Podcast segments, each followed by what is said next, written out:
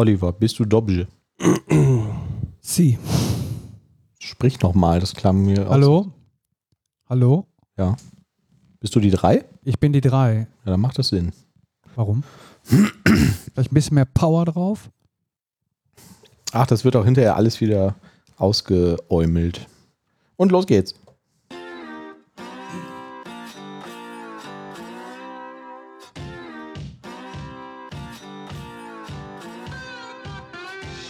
Hello, hello. Wir sind wieder da aus einer mittleren Sommerpause zurück.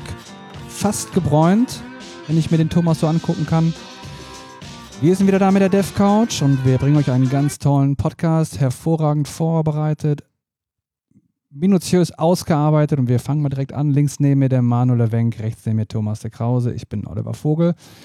Und ich glaube, ich habe gehört, letztes Mal habt ihr einen Podcast ohne mich gemacht. Das ist ja schon ein bisschen traurig, ne? Ja, Ich dachte, wir wären Freunde. aber der war ausgezeichnet. Das habe ich auch gehört. Der beste, den wir je gemacht haben. Obwohl, ich, Super hab, ich habe das Feedback bekommen, gehört, ja. dass das ein bisschen dröge war. Ja. Ein bisschen dröge und dass ich so ein bisschen gefehlt habe. Aber gut, so hat jeder seine Meinung. War aber vollgepackt äh, mit, mit Fakten. ja. Lass uns nicht streiten. Aber die Menschlichkeit hat gefehlt. Die Menschlichkeit. Und das ist auch eine hohe Tugend. Und für die bin ich heute wieder da. Ja. Um diesen Anzeigewahnsinn, den du ja an den Tag legst, mal hier so auszuhebeln. Den Anzeigewahnsinn, den ich an den. Ach so. Ja. Ja. Ja, nur weil ich ständig Falschparker anzeige. ne? Richtig, genau. Erzähl doch mal, was da los war, Manuel. Ach, ich wohne in der malerischen Stadt Ratingen. Ich habe ein Elektroauto. Ich musste mit dem Auto in die Innenstadt fahren. In der Innenstadt von Ratingen gibt es zwar unfassbar viele Parkhäuser, bei denen man übrigens umsonst parken kann, wenn man mit meinem Auto nach Ratingen fahren will. Da gibt es irgendwie so eine Aktion der Ratinger Einzelhändler und die übernehmen dann die Kosten. Also du kannst da halt umsonst im Parkhaus parken, total klasse. Aber wenn du dein Auto aufladen willst, hast du ein Problem, denn es gibt nur drei ähm, öffentliche Ladesäulen in der Stadt mit dann insgesamt sechs Anschlüssen. Und diese Säule, bei der ich halten wollte, weil ich da in die Nähe musste, war blockiert von einem städtischen Auto, was da geparkt hat und nicht geladen. Wohlgemerkt. Und da stand halt ein Schild für Elektrofahrzeuge während des Ladevorgangs und Kosten, also äh, widerrechtlich geparkte Fahrzeuge, was steht da immer drunter, werden kostenpflichtig abgeschleppt. Und dann habe ich, bin ich ausgestiegen und habe zwei Minuten überlegt, rufe ich jetzt die Polizei an, dass sie die Karre hier abschleppen. Und dachte mir dann aber, das machen die wahrscheinlich sowieso nicht oder es dauert zu lange und dann bin ich halt woanders hingefahren. Aber nicht ohne vorher ein Foto zu machen und die anzuzeigen. Ich finde das einfach mega rücksichtslos, auf so einer Ladesäule, so einem Ladesäulenparkplatz zu parken. Jetzt völlig egal, wer es ist. Was Ne- meinst du, was blüht denn für ein Schicksal jetzt? Keine Ahnung, falsch parken, 50 Euro oder so, ne? Hm. Ist auch nicht so besonders schlau, oder? Also ich hätte an deren Stelle einfach nur so pseudomäßig diesen Stecker dran gemacht. Ja, das ohne hab ich zu mir leider auch laden, oder? gedacht. Ja, Das habe ich mir so mache ich das gedacht. auch immer. Ja, wie sich gehört. Ja, was ist dann, dann das ist aber in Ordnung, weißt du? Kann man eigentlich von außen sehen, ob ein Fahrzeug gerade lädt oder nicht? Ich kenne mich da nicht aus. Also, ich glaube, dass du das an den meisten Ladesäulen sehen kannst. Bei dem Auto selbst weiß ich nicht, hängt wahrscheinlich vom Fahrzeug ab. Ähm, aber du weißt dann ja auch nicht, ob der jetzt vielleicht gerade erst seit drei Minuten nicht mehr lädt, weil gerade der Akku voll ist oder so. Ne? Also, Also ich, ich hätte hätte das- es okay gefunden, wenn das Kabel drin gesteckt Ich hätte das auch total provozierend gefunden. Du, das hat ja so eine gewisse Aussagekraft. Ne? Und wir geben uns die Mühe und machen dann so fake-mäßig, so völlig random, packen wir ein Kabel ran und er denkt sich so, hey, ihr Ficker, guckt mal hier, ich mache das ohne, weil ich bin mehr wert als ihr, weil ich arbeite nämlich bei der Stadt und ihr nicht und ich darf's und ihr nicht. Mhm. So, und Manuel hat da mal wirklich Grenzen gemacht. ja, das ist wirklich selten in dieser heutigen Zeit.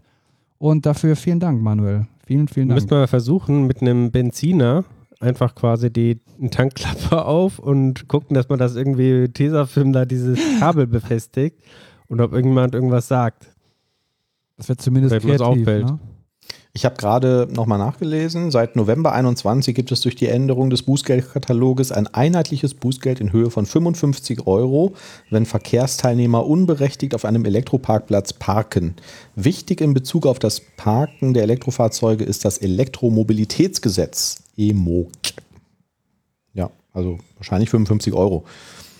Ich will jetzt nicht unterstellen, dass vielleicht das Ordnungsamt Ratingen das nicht verfolgt, wenn das ein Auto der Stadt Ratingen ist, aber ob jetzt wirklich was passiert ist, weiß ich nicht. Aber ich habe mich einfach geärgert. Ich finde es scheiße. Ja. Naja. Haben wir denn schon erwähnt, dass das hier die Folge 100 ist? Nö. Haben wir nicht. Gut. Das ist die Folge 100. Aber da müssen wir heute wirklich, wirklich extrem gut liefern. Ne? Extrem, extrem. Wir haben hier richtig was vorbereitet. Ja. Ich bin gestern Abend aus dem Urlaub zurückgekommen. Ach, jetzt, fang, kommt, jetzt kommt schon die Entschuldigung. Elektroauto? Alles klar. Ja. Und arbeite jetzt zwei Tage und dann bin ich wieder im Urlaub. Ja, super. Ne? Feine Ähm, her. ja. Aber ich habe ein kleines Statistikquiz für euch. Oh.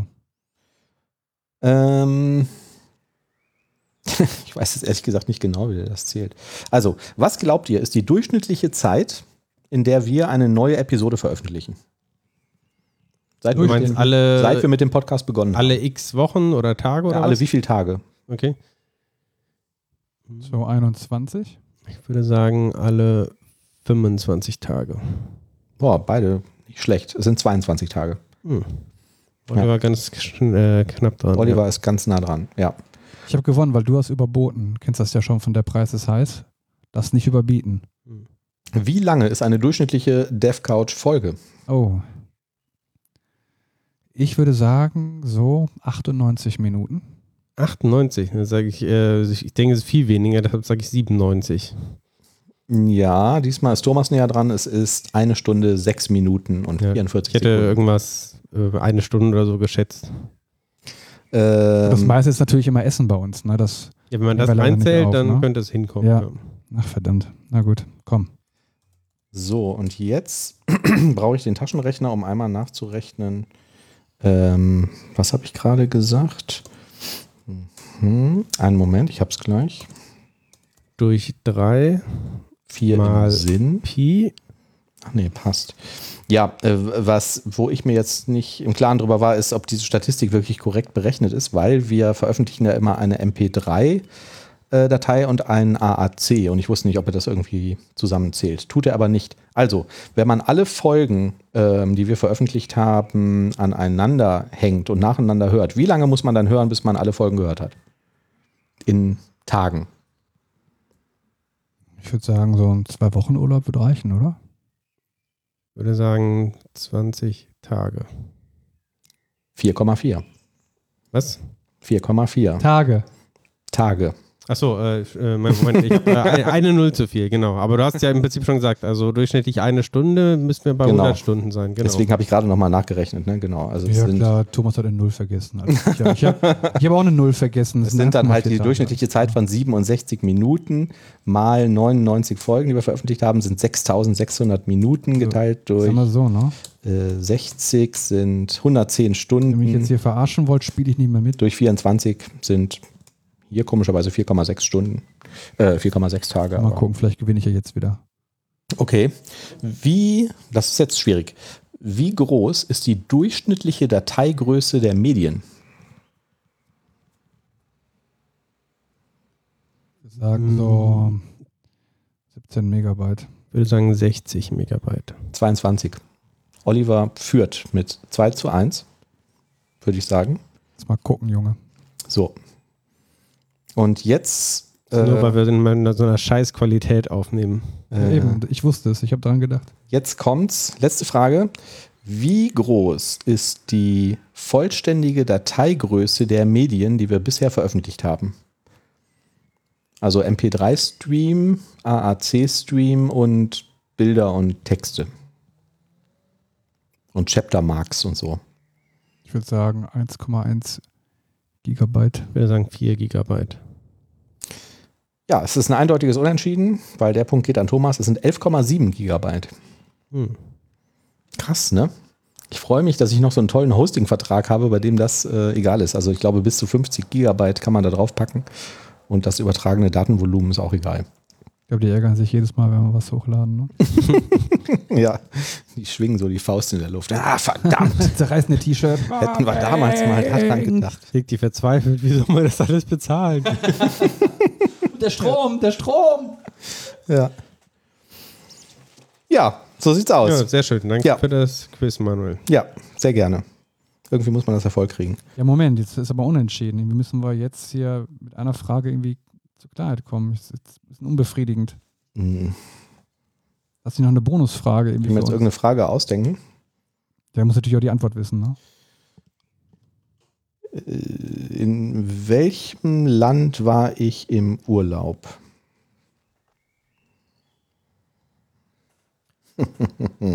Dänemark. Zählt auch Holland?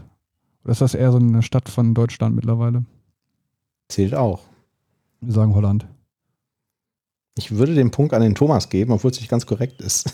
Dann mach eine andere Frage. Ich bin mit dem Nachtzug ähm, nach Stockholm gefahren. Durch Dänemark. Hm. Also ich habe mich zumindest mal in Dänemark befunden. ja, gut. War das übrigens ist ganz spannend. So. auch schon mal. War, war ganz spannend, so eine äh, Reise mit dem, mit dem Nachtzug. Wir wollten eigentlich auch damit zurückfahren. Zurück fuhr der aber nicht, wegen irgendwelchen Gleisarbeiten. Deswegen sind wir zurückgeflogen. Was erstaunlicherweise viel billiger ist, als mit dem Zug zu fahren. Aber das ist ein anderes Thema. Obwohl wir über Amsterdam äh, fliegen das mussten. war halt nicht so romantisch irgendwie, ne? So, Ähm, ja, das stimmt, ja. Ja, dann erzählt ihr doch mal was, während ich nach einer, ähm, nach einer Quizfrage suche. Tja. Tja, also. Wie läuft so auf der Arbeit? Habt ihr Spaß? Ja, ist gut, ne? Mhm. Muss. Mhm. Tja, Diese unbehagliche Pause können wir ja rausschneiden. verdammt. ja, äh, das setzt mich natürlich auch unheimlich unter Druck, weil ich. Haben wir überhaupt jetzt noch jemanden live irgendwie? Machen wir das überhaupt noch? Wir haben das jetzt nicht gemacht. Nee, ich habe es nicht angekündigt. Ja. Jetzt sind die ein, zwei Leute traurig. Wir könnten mal irgendwo anrufen und Leute irgendwas fragen oder so, ne?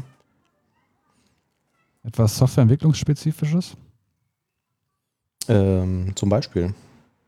So, wollt ihr eine Schätzfrage haben oder eine Allgemeinwissenfrage? Ja, besser eine Schätzfrage.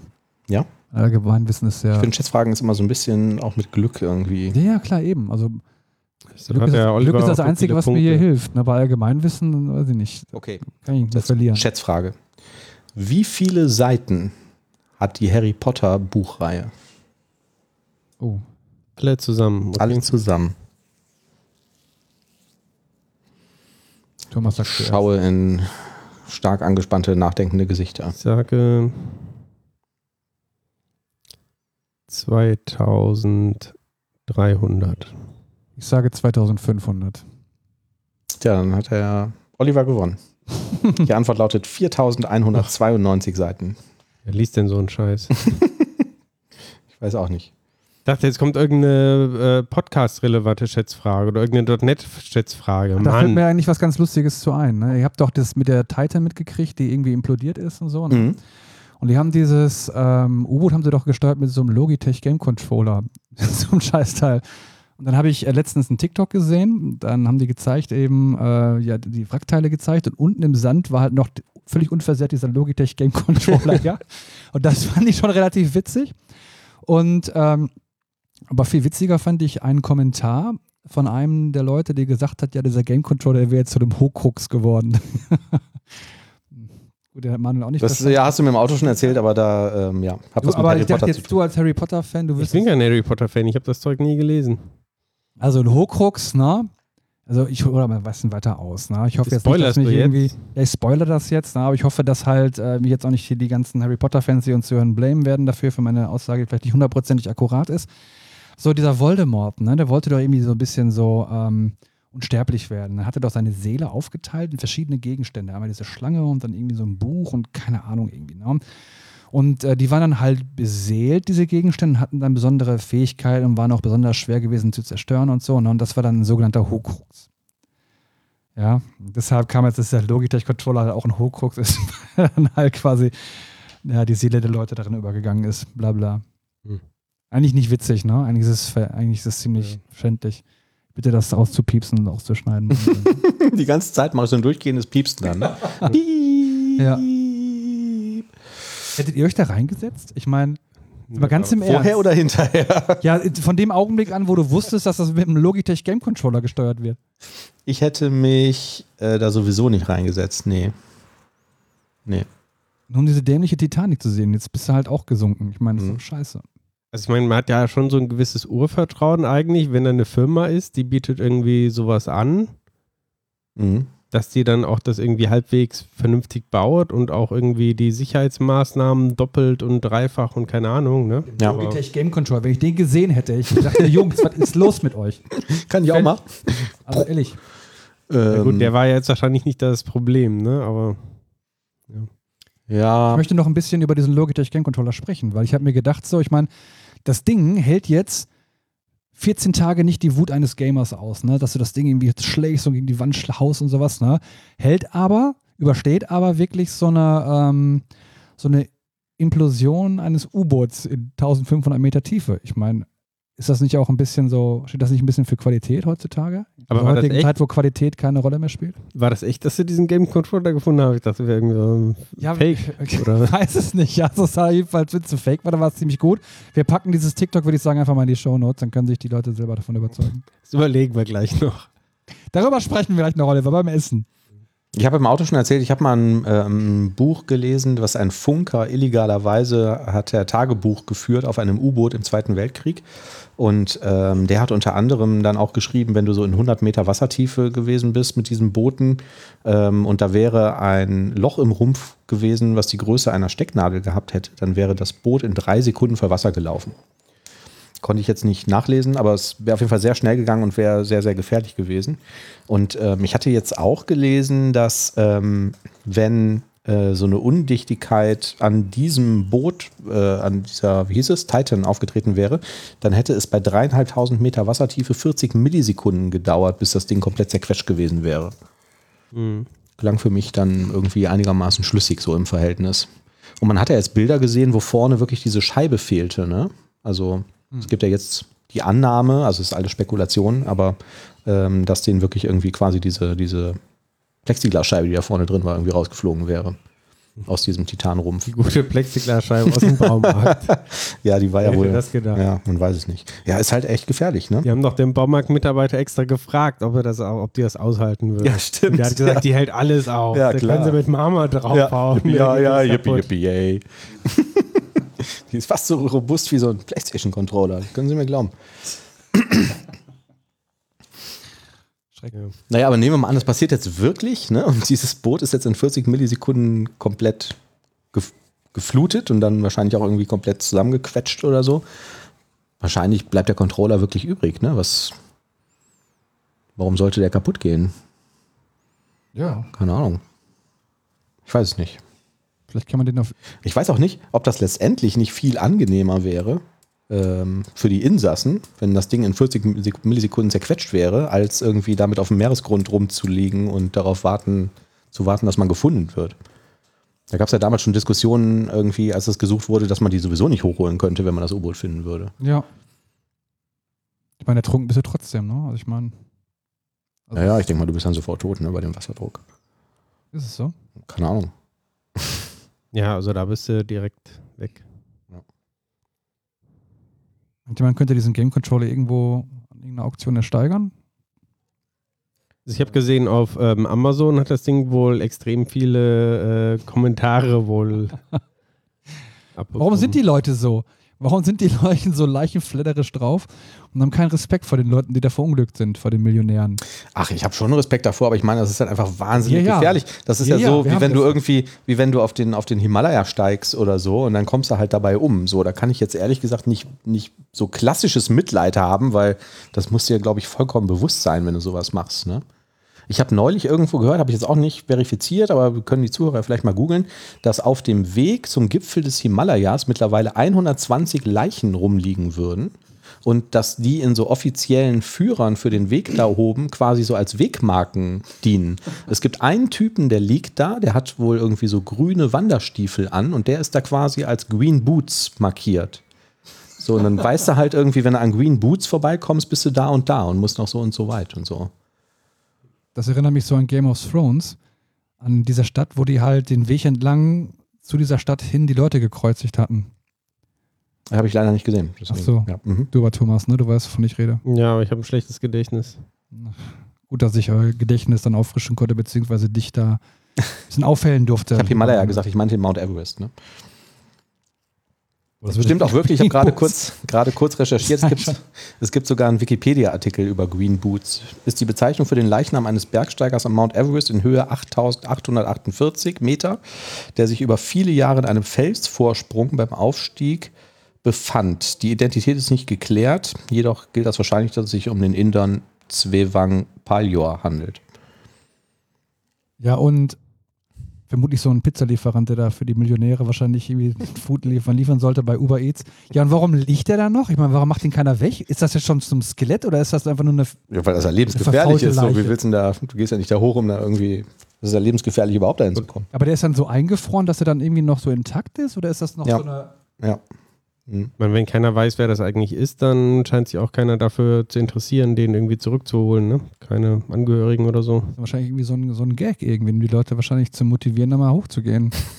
Super Wenn du bei. Green Boots bist, Das ist leg gerade- mal eine Pizza hin. So halt Es ist, es, es ist zwar auch irgendwie unangemessen, aber ich muss gerade an Stromberg denken. Da gibt es ja immer so schöne Stromberg-Zitate. Und da gibt es irgendwie eine Folge, wo er sich mit seiner Frau streitet. Und dann kommt irgendwie so eine Interviewsequenz, wo er zu seiner Frau befragt wird. Und so. Und dann man, die Frage hört man halt nicht und er antwortet dann, ähm, ja gut, ähm, es ist ja so, so wenn du auf den, auf, wenn du auf den Mount Everest willst, dann brauchst du ja auch die ganzen Sherpas, die dein Zeug hochschleppen und so, ne? Und irgendwie so geht dann die Antwort auf diese Frage los. Ne? Bei Stromberg schon ganz witzig. Hast du nicht mal gesagt, da sollte eine neue Staffel kommen? Angeblich? Ja, es gab irgendwie Gerüchte, aber stimmt wahrscheinlich nicht. Nee. Also das letzte, was es gab, war während Corona gab es irgendwie Werbespots mit Stromberg für die Corona-Impfung. So, wir haben ganz viele Themen. Ach so, ja richtig, wir müssen auch mal durchkommen. Äh, genau, wir schweifen hier die ganze Zeit ab. Ich versuche ja schon, das hier in die Länge zu ziehen. Ja, ihr müsst auch ein bisschen helfen, Jungs. Wenn, nicht, wenn den Leuten das äh, nicht passt, wir haben Kapitelmarken, drückt einfach auf Skip und dann springt ihr einfach zu dem ganzen fachlichen Gesülze, ähm, was wir hier so in der glorreichen Folge 100 für euch präsentiert haben.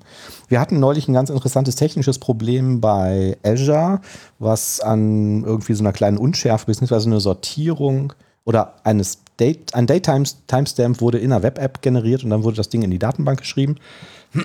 Und da kam irgendwie eine merkwürdige Sortierung hinterher bei raus. Und das Ergebnis unserer Recherchen war nach viel hin und her und wie kann das passieren und so, dass äh, Requests auf verschiedenen Instanzen ähm, gelandet sind von diesen ähm, von, von, von den Web-Apps quasi und dass die ähm, Server-Uhrzeiten nicht synchron sind. Und nicht synchron hieß in unserem Fall irgendwie, dass die 20 oder 30 Millisekunden voneinander abgewichen sind. Und da haben wir ein bisschen recherchiert und dann ähm, kam raus, jo, die Uhrzeiten werden mit ähm, so GPS-Systemen irgendwie synchronisiert. Und Microsoft sagt, dass die Abweichungen der Zeiten immer ungenauer werden können, je weiter man sich quasi von der UTC-Zeitzone wegbewegt. Und die können bis zu einer Sekunde betragen zwischen den unterschiedlichen Instanzen. Das fand ich ganz interessant. Damit hätte ich nicht gerechnet. Okay, aber es sind zwei Instanzen quasi in der gleichen Azure-Region, ne? Also Ja. Ja, genau. Und ähm, also wir haben halt gesagt, ja, okay, das kann ja nur dann, nur dann der Fall sein, wenn die Uhren nicht synchron sind. Und dann war halt die Frage, ja, was heißt denn synchron? Ne? Also die gehen ja wahrscheinlich nicht auf den, die können die ja wahrscheinlich gar nicht auf den Tick genau synchronisieren. Und ähm, genau das war dann auch die Aussage, also nicht die Aussage von Microsoft, es gibt irgendwo eine offizielle Webseite, kann man irgendwie nachgoogeln, wo ähm, das da auch nochmal festgehalten ist. Ja, das ist nicht so. Hm, interessant. Also ich hätte gedacht, die synchronisieren sich einfach irgendwie einmal am Tag oder so mit irgendeinem Zeitserver. Mhm. Und da gibt es vielleicht auch mal netzwerkbedingt irgendwie ein paar Millisekunden Abweichung oder ähm, während Mhm. des Tages dann, wenn der interne Timer irgendwie nicht, nicht ganz sauber läuft. Ja, aber wohl, also da stand jetzt nicht, wie oft die sich äh, synchronisieren, aber trotz dieser Synchronisation kann es halt vorkommen, dass sie bis zu einer Sekunde auseinanderlaufen. Fand ich ganz interessant. War auch eine tolle er ähm, Erkenntnis des Kollegen, weil wir die ganze Zeit über den Code gerätselt haben, so, hä, hä, hä, wie soll das passieren? Ähm, genau, und dann war halt die, die Spekulation, äh, dass es wirklich verschiedene Instanzen waren und das konnten wir anhand der Logs auch nachvollziehen. Ähm, die haben halt alle auch eine eindeutige ähm, ID für die Hardware, auf der das verarbeitet wurde. Oder ob es wirklich Hardware ist, weiß ich nicht, aber für die Instanz. Und es waren zwei verschiedene Instanzen, die diese zwei verschiedenen Zeiten erzeugt haben. Genau. Ansonsten gibt es was Neues von .NET 8, glaube ich, Thomas. Ich würde vielleicht erstmal noch eine andere Anekdote erzählen, weil es gerade so, so gut passt. Die habe ich jetzt leider nicht selber äh, erlebt, aber ähm, auf quasi GitHub gefunden als Bug Report für die .NET Runtime. Und zwar scheint es in der aktuellen .NET-Version so zu sein, dass man ähm, einen Server quasi alle 24 Tage neu starten muss, wenn man Parallel.4 benutzt und das Ganze relativ performant noch sein soll. Äh, Das Die- hat, klang so, das klingt so, als ob es dann langsamer wird, wenn man es nicht macht. Genau. Äh, also den Gesichtsausdruck, den die Zuhörer jetzt nicht äh, sehen konnten vom Manuel, das war auch mein Gesichtsausdruck. Wie kann das irgendwie sein? Was hat das einen mit dem anderen zu tun? Ich Ja. hatte übrigens auch so einen Gesichtsausdruck, aber mich schaut ja hier Ich habe äh, nur den Manuel angeguckt. Und d- die Sache ist, es gibt, äh, es liegt an der Uptime. Es gibt in .NET, ähm, ich glaube über Environment, äh, Schlag mich tot, irgendwas Tick Count, gibt es als Integer die Anzahl der Millisekunden oder Nanosekunden oder was auch immer, ähm, seit des, dem der Server quasi an ist. Und irgendwann ähm, wird dieser Integer negativ. Also wenn er quasi zwei Milliarden überschreitet, also das Max Int, dann geht er halt ähm, ins Negative und fängt da wieder an. Ja. Und es gibt in diesem Parallel 4 intern so eine Optimierung, die soll irgendwie dafür sorgen, dass jetzt ähm, verschiedene Tasks, ähm, die bekommen irgendwie so ein Timeout, äh, wie lange die irgendwie maximal laufen können, bevor sie irgendwie in extra ähm, äh, Thread oder sowas oder ein extra Worker ausgelagert werden, irgendwie sowas in dem äh, Sinne. Mhm. Und dieser Timeout, der soll so ein bisschen random passieren, damit nicht jetzt alle Timeouts zum gleichen Zeitpunkt aufhören. Ja. Und dieses Random, das wird ähm, unter anderem mit dem, diesem Tick-Count irgendwie verrechnet. Und dadurch, dass der negativ wird, funktioniert dann diese Berechnung nicht mehr. Und das führt dann dazu, dass diese Optimierung nicht mehr funktioniert und alles plötzlich äh, nur noch halb so schnell funktioniert. Mhm.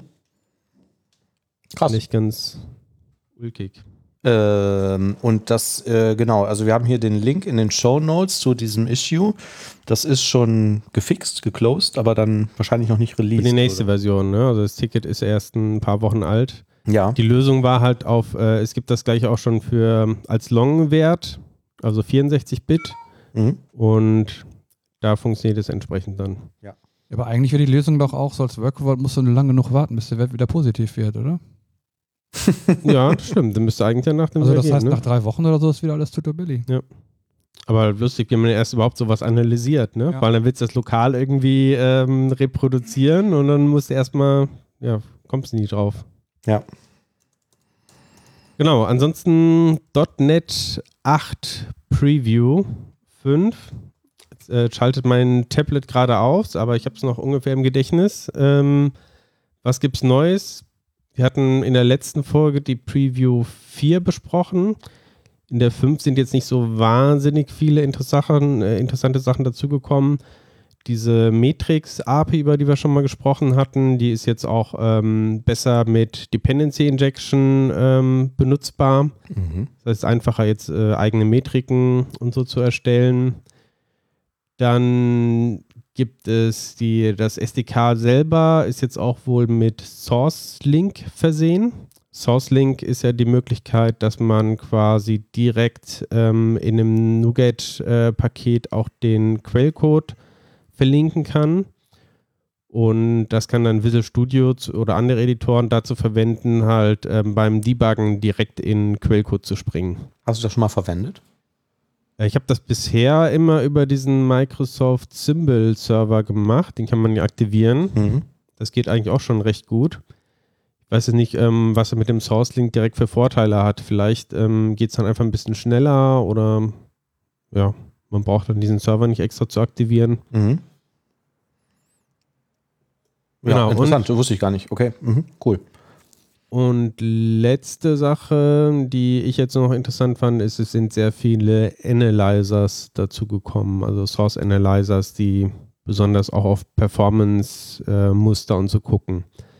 Also die empfehlen dann einem sowas wie statt Any sollte man eben direkt auf Count gleich gleich Null prüfen oder so Mikrooptimierung.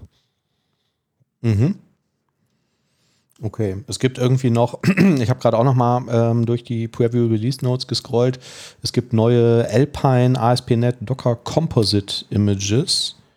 Ähm, Composite Images by compiling multiple MSIL assemblies into a single R2R Output Binary. Ähm, die sollen reduzierte, äh, ähm, also bessere Startup-Performance ähm, haben und schnelleres äh, JIT-Compilation. Keine Ahnung, was das Äh, was das im Detail bedeutet. Ja, viele, noch viele andere äh, One-Time-Optimizations und so sind da irgendwie drin. Ja. Machen Sie es nochmal schneller, wer hätte das gedacht? Wahnsinn. Ja, ist eigentlich schon ausreichend. Toll. Sonst- Ja, kann man ab sofort benutzen. Die Preview.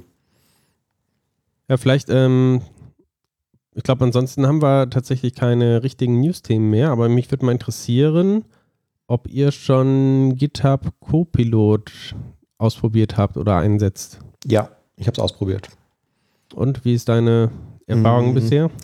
Ähm, ich habe es verwendet für ein großes .NET-Projekt ähm, in Wider in der IDE, wo das Plugin, glaube ich, immer noch als Preview ähm, gekennzeichnet ist. Das für Visual Studio genauso aus, alles. Ah, okay.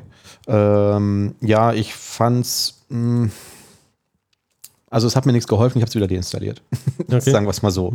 Ähm, ich fand es okay, es hat funktioniert, aber ähm, es hat mir nie, also nicht ein einziges Mal irgendwie Code so generiert, dass ich gesagt habe, ah cool, so das, das ist das, was ich haben wollte, das kann ich jetzt verwenden. Und ähm, mitunter war ich auch ein bisschen überrascht davon, weil wir haben zum Beispiel, wir schreiben halt Unit-Tests nach einem bestimmten Pattern und die sind immer vollkommen gleich aufgebaut und ähm, eigentlich relativ easy, wahrscheinlich auch automatisierbar zu erstellen und so. Und ähm, das hat, mh, also da hätte ich einfach erwartet, dass es das äh, gut kann oder dass es sowas irgendwie gut hinbekommt. Ähm, hat es aber nicht. Also ähm, ich finde es ich find's cool und ich kann mir vorstellen, dass das eine richtig gute Hilfe ist, ähm, wenn es so funktionieren würde, wie ich es mir erhofft hätte. Und äh, wie gesagt, ja, hat es aber irgendwie nicht. Warum fragst du? Ja, also ich habe ähm, eigentlich recht gute Erfahrungen bisher mitgemacht. Auch also, in .NET, ja? Ja. Mhm. Und habe es jetzt auch schon einige Wochen mal probiert und ich habe den Eindruck, ähm, also mittlerweile weiß ich auch ziemlich genau, was der, was halt gut kann und was nicht so gut geht und stelle mich schon mental darauf ein, so dass ich also sage, okay, jetzt ähm, erwarte ich tatsächlich eine Vervollständigung, äh, dass ich das direkt akzeptieren kann. Mhm. Mein größtes Problem war eher bisher, dass das IntelliSense von Visual Studio und ähm, das Copilot durcheinander kommen. Also das ist dann irgendwie so gefühlt, je nachdem, was als erstes irgendwie kam, Mhm.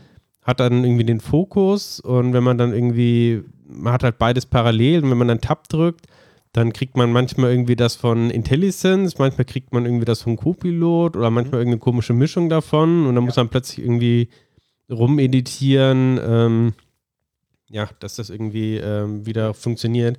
Das ist ein bisschen ärgerlich von der, ähm, ja, von der UX irgendwie.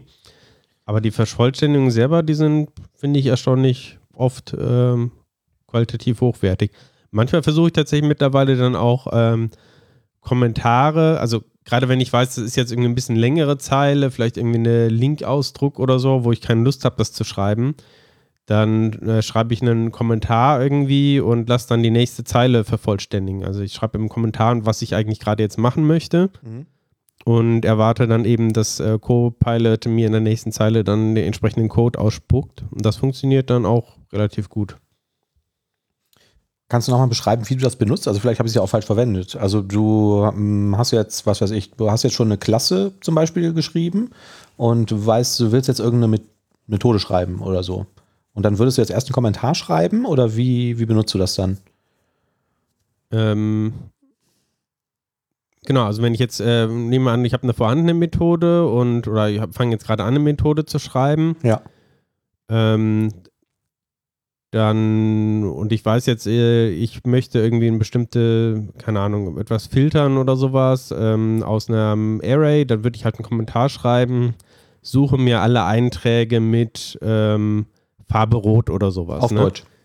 Oder auf Englisch. Mhm. Ja. Ähm, Und Mhm. wird dann halt zack, Enter und dann kommt ja automatisch quasi die Vervollständigung von äh, Copilot Ja. und die ist dann auch in aller Regel so, so korrekt und gut. Vielleicht ist das Plugin für beide einfach scheiße.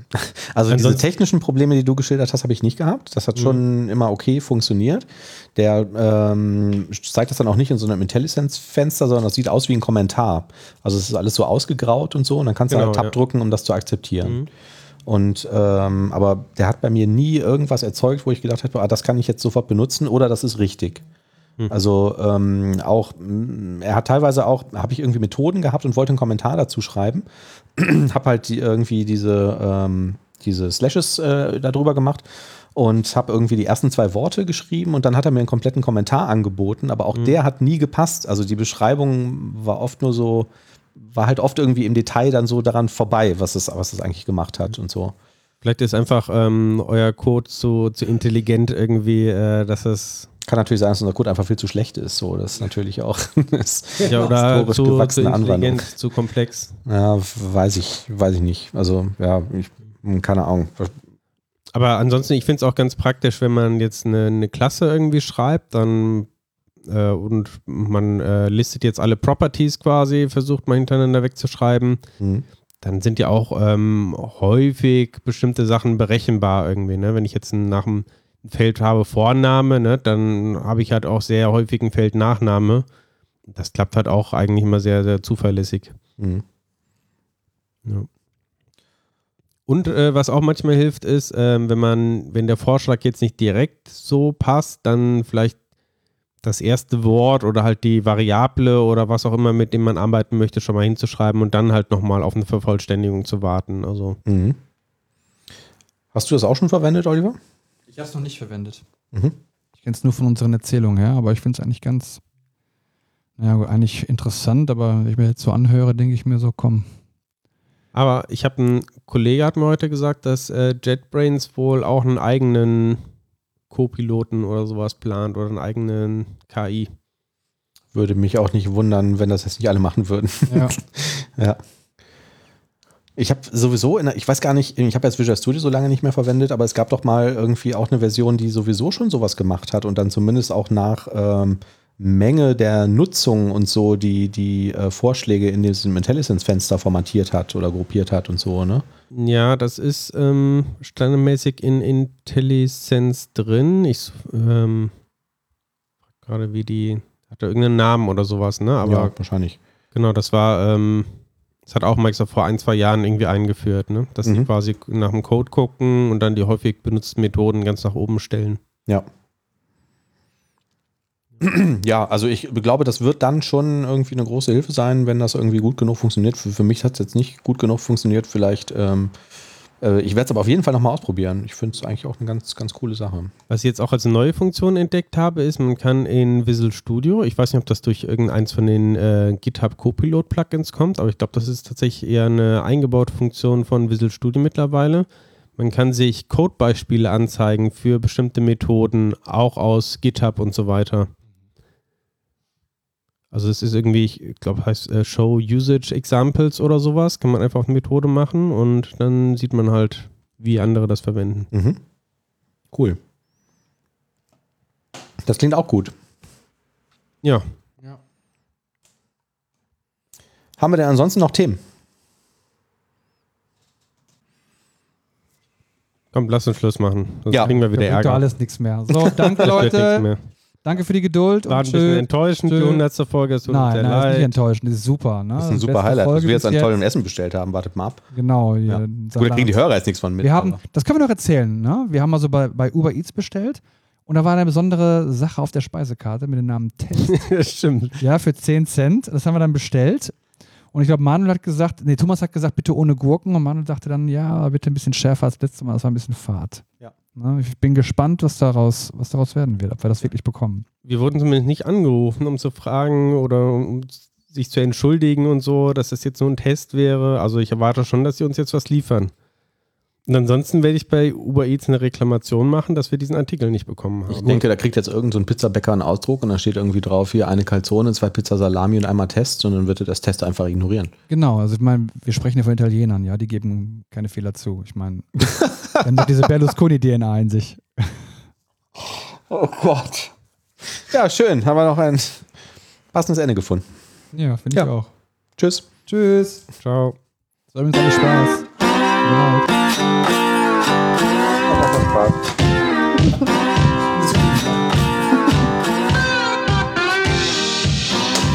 Hätte man noch sagen können, dass Berlusconi ist? Das ist kein Spaß. Das wissen die Leute wahrscheinlich schon. Habt ihr unseren Podcast gehört? Wir hätten irgendwie so eine Ansage von Berlusconi machen